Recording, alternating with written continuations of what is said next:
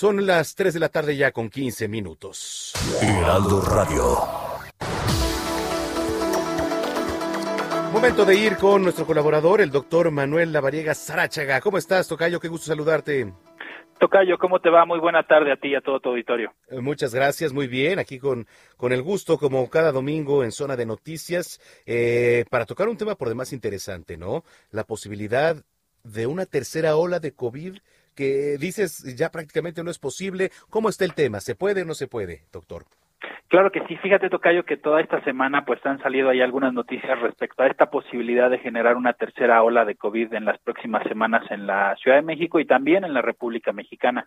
Sin embargo, es muy importante mencionar que prácticamente eh, llevamos 19 semanas con disminución del número de contagios en nuestro país y obviamente pues todos pensamos que esto ya ha disminuido y que el riesgo pues ha disminuido de manera pues secundaria.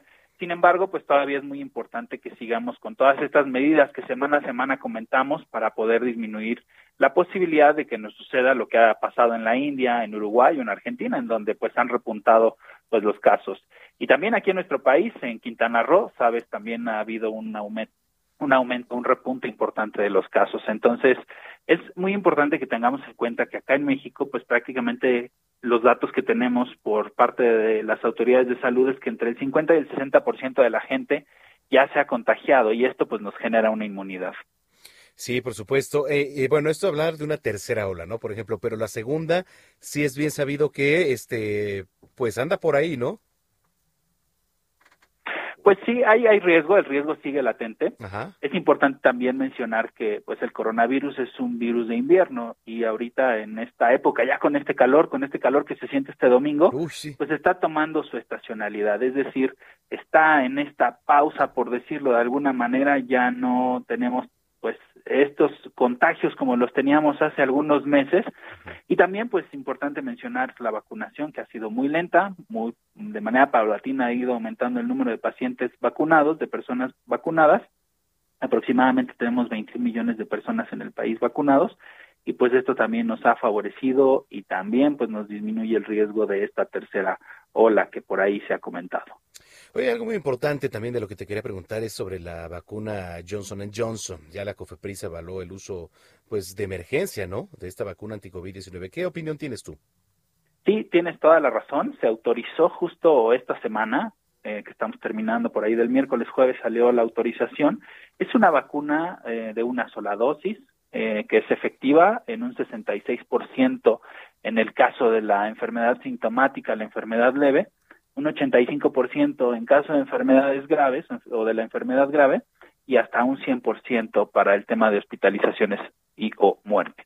Entonces es una nueva vacuna que estará disponible seguramente hacia las próximas semanas eh, para la población en México y pues es una vacuna que se suma a las que ya tenemos aprobadas y que es parte también pues del arsenal de vacunas que tenemos para poder combatir la infección contra la COVID-19. Oye, te quiero preguntar algo. Eh, en algunos estados se dio el caso de que había personas que ya estaban vacunadas contra COVID-19 y sin embargo salieron positivas al virus, a COVID-19. ¿Esto por qué razones? Porque hay que recordar que la inmunización eh, se da, ¿no? Pero en algunas vacunas no es del 100%. Quiere decir que sí nos puede dar, pero estas vacunas pueden ayudar a, a reforzar el sistema inmunológico. ¿O cómo funciona esto?